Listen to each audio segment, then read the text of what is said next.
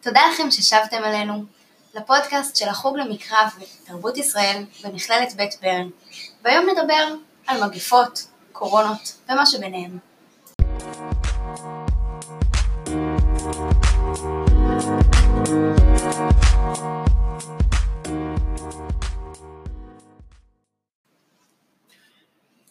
לכם, כאן עדיאל כהן, מרצה במכללה האקדמית אה, בית ברל, בחוג לחינוך ובחוג למקרא ותרבות ישראל. אה, אני רוצה לדבר היום על השאלה על מה מגפה באה. כמובן זאת שאלה שמטרידה אותנו בעקבות הקורונה, אני חושב שכל אחד שאל את עצמו על מה ולמה, מה הסיפור הזה, מה זה בא ללמד אותנו. מטבע הדברים אנחנו יכולים לנסות לחפש תשובות על השאלות האלה במקרא. מה המקרא חושב על מגפה? למה מגפות באות? פסוק אחד נפתח בו ונהרהר בו מעט בספר שמות פרק ל' השם פונה אל משה ואומר כי תישא את ראש בני ישראל לפקודיהם. כלומר כאשר תרצה לבצע מפקד אוכלוסין אצל ישראל ונתנו איש כופר נפשו להשם בפקוד אותם ולא יהיה בהם נגף בפקוד אותם. הציווי של השם הוא לא לספור את העם באופן ישיר, אלא שהעם ייתן כל אחד מטבע של מחצית השקל.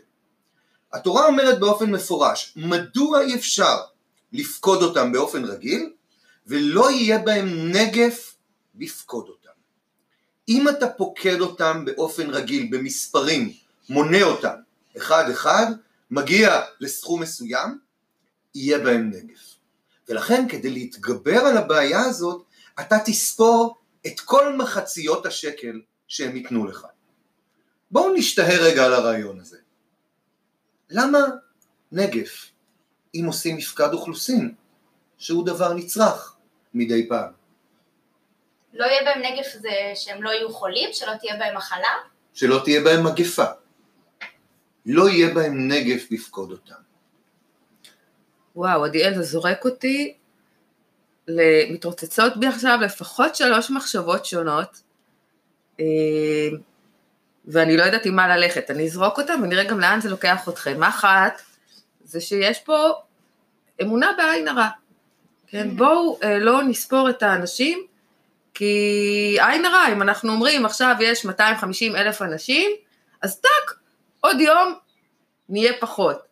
יש פה איזה משהו שאם אנחנו אה, שמים, נותנים ספוט, נותנים זרקור על, ה, אה, על, ה, על עצמנו, על האנשים, אז זה יביא עלינו משהו רע, איזה עין רעה כזאת. מכאן זה מתחיל כמובן.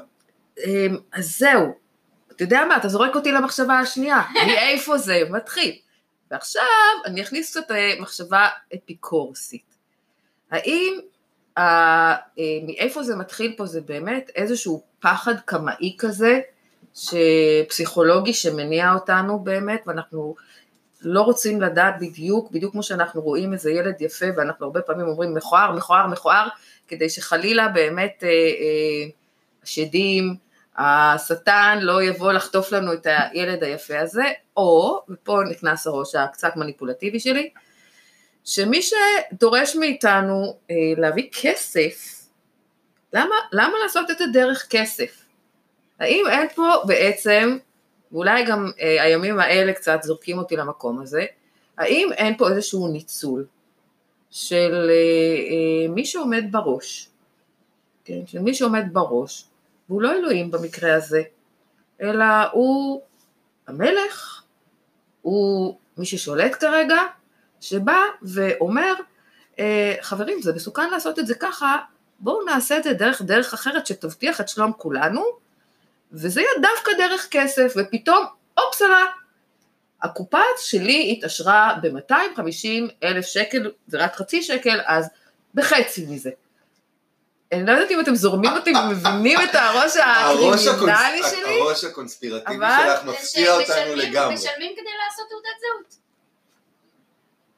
תשלום כזה לתעודת זהות. משלמים כדי להימנות. כדי להיות חלק. כדי שיהיה לי תעודת זהות, אם אין לי תעודת זהות אני לא יכולה לעשות שום דבר. זאת מחשבה אחרת מהעין הרע, אם הבנתי אותך נכון.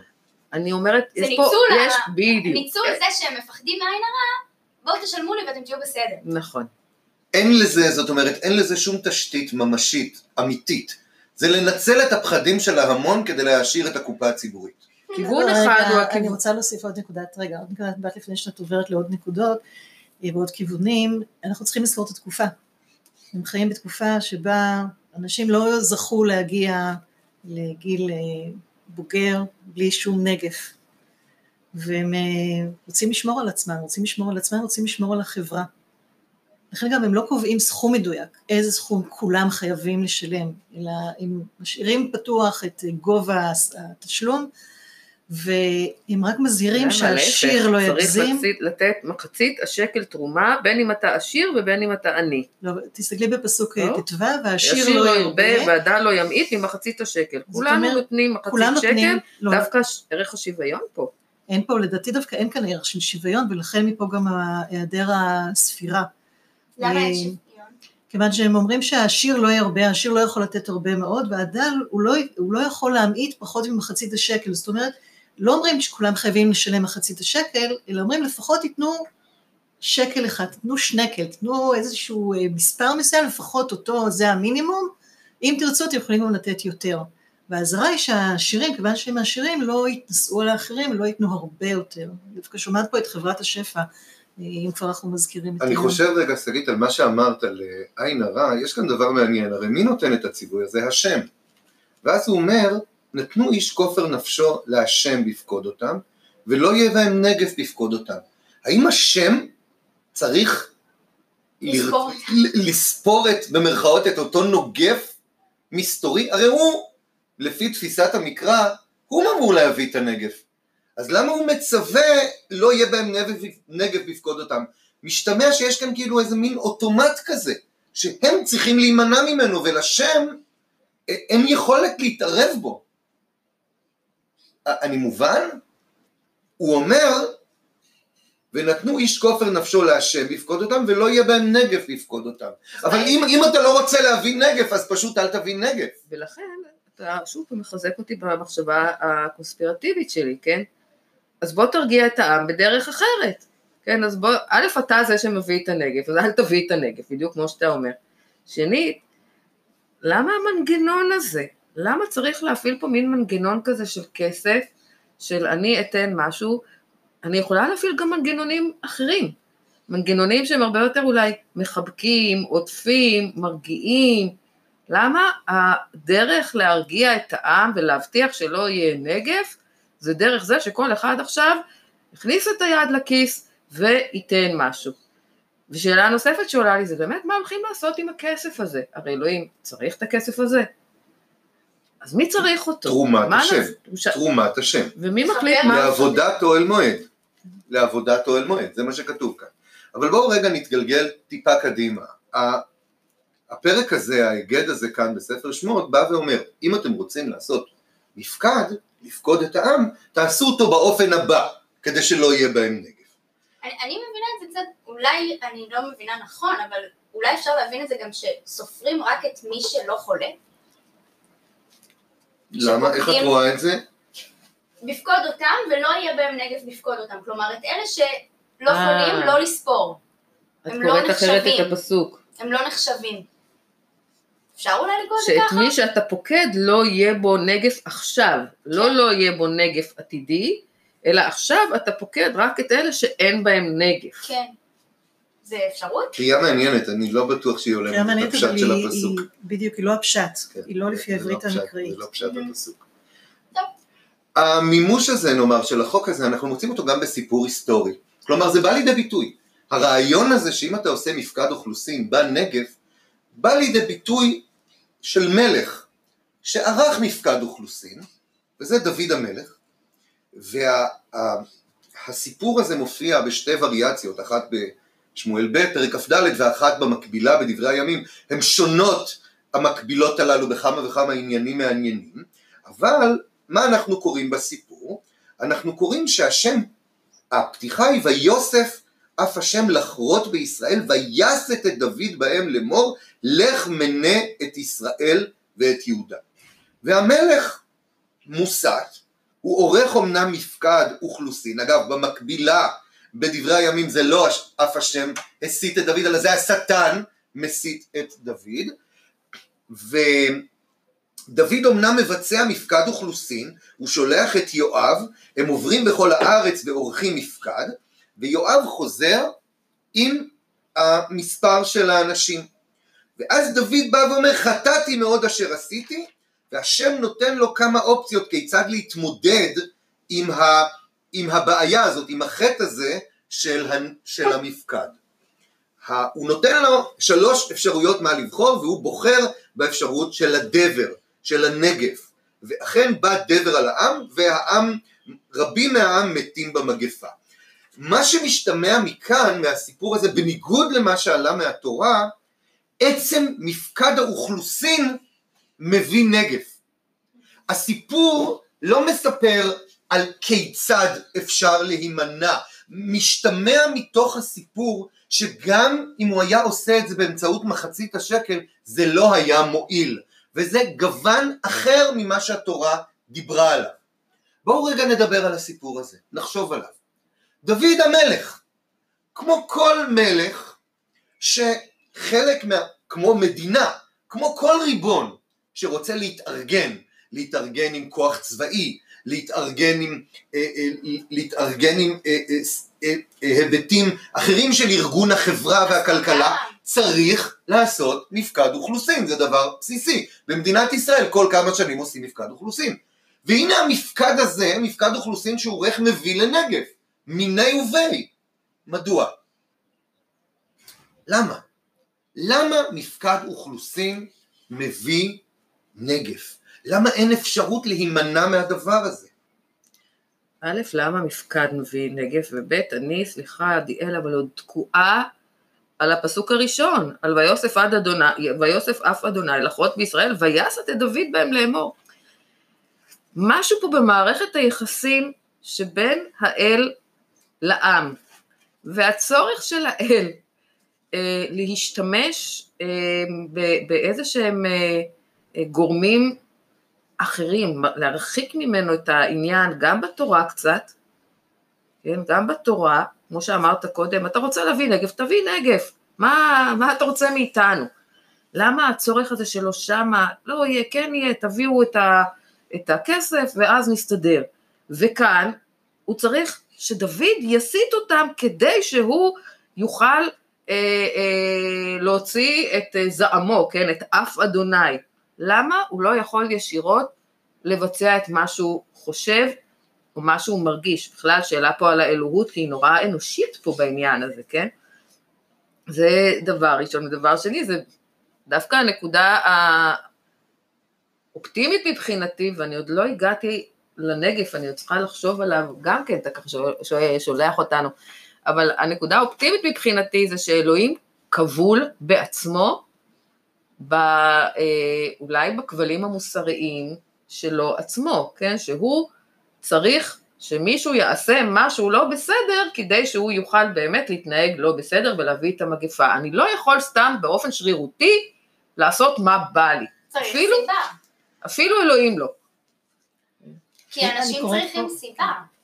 אנשים צריכים סיבה, ול- ולכן אני חושבת שצריך לקרוא את הטקסט הזה בכלל הפוך. כיוון שהיה נגף, כיוון שהיו מחלות והיו נזקים, וצריך היה להסביר גם למה הם מגיעים לעולם ולמה אנחנו סובלים ולמה אה, אנחנו נפגעים, וחיפשו את הסיבה הזאת בתוך ההקשרים הדתיים, אז מחפשים אותה בתוך, ה, אה, בתוך האמונה, בתוך הפעולה של האל. אבל זה ניסיון להבין את העולם שבתוכו אנחנו מתנהלים. הייתה תקופה של מגפה שלא הבינו מאיפה היא מגיעה.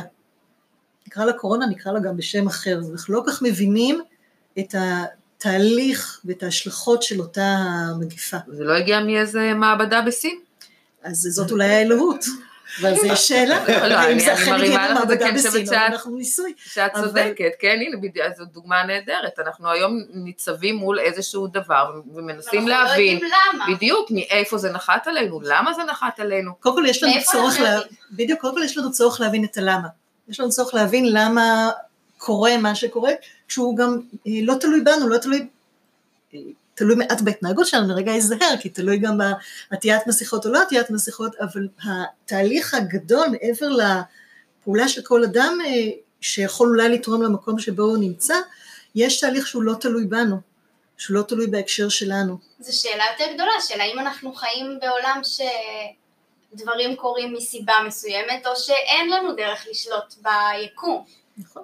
ולכן האדם תמיד מנסה להבין את השאלה של האדם, ואפשר לענות לשאלה הזאת בשאלה אה, דתית, תיאולוגית, ולהסתכל על פעולות האל בעולם, ואפשר לחפש את המחקר ולחפש את המעבדה. את האטלף, לחפש את האטלף. האטלף המסיים את המרק ואת הטיבול של אותו מרק. אבל... אני רוצה שנשים לב לעוד נקודה. הנגף בא אם פוקדים את כולם. כאשר יש לך מספר, כך וכך מיליונים, או כך וכך מאות אלפים, אתה מדבר על כל העם כעל מספרים. אתה לא מסתכל על כל אחד כעל פרט בודד. יש רק 28 מונשמים כרגע. בדיוק, בדיוק. אבל כל אחד בדיוק. הוא אדם כל- ומלואו. כן, ושימו לב, אם אתה מסתכל על, על כל העם כמכלול אחד כמספר, יש מגפה. יש מגפה. הם נדבקים אחד מהשני וניגפים. באופן בלתי תלוי. אין לכל אחד את המחלה המיוחדת שלו. היום מדברים על רפואה שמותאמת אישית לפיה... לא, כולם נדבקים באותו נגיף. מעניין, מאוד מעניין. אם אתה מסתכל עליהם כעל מספר, הם ידבקו אחד מהשני כנגיף. מה יש לכם להגיד על זה? אם יש לכם מה יש להגיד פה על זה. באמת, אה, שברגע שאתה מסתכל על אוכלוסייה כמיליונים, אז אתה מאבד את הסיפור האחד והיחיד, את ה... את הפרט. את הפרט זה קצת כמו שבצבא ומלואו. אתה הופך להיות מספר אישי. כן. ואתה מאבד את הזהות הפרטית שלך. או מספרים אחרים ב- לפני 70 שנה, אבל להבדיל. להבדיל אלפי הבדלות, אבל ש...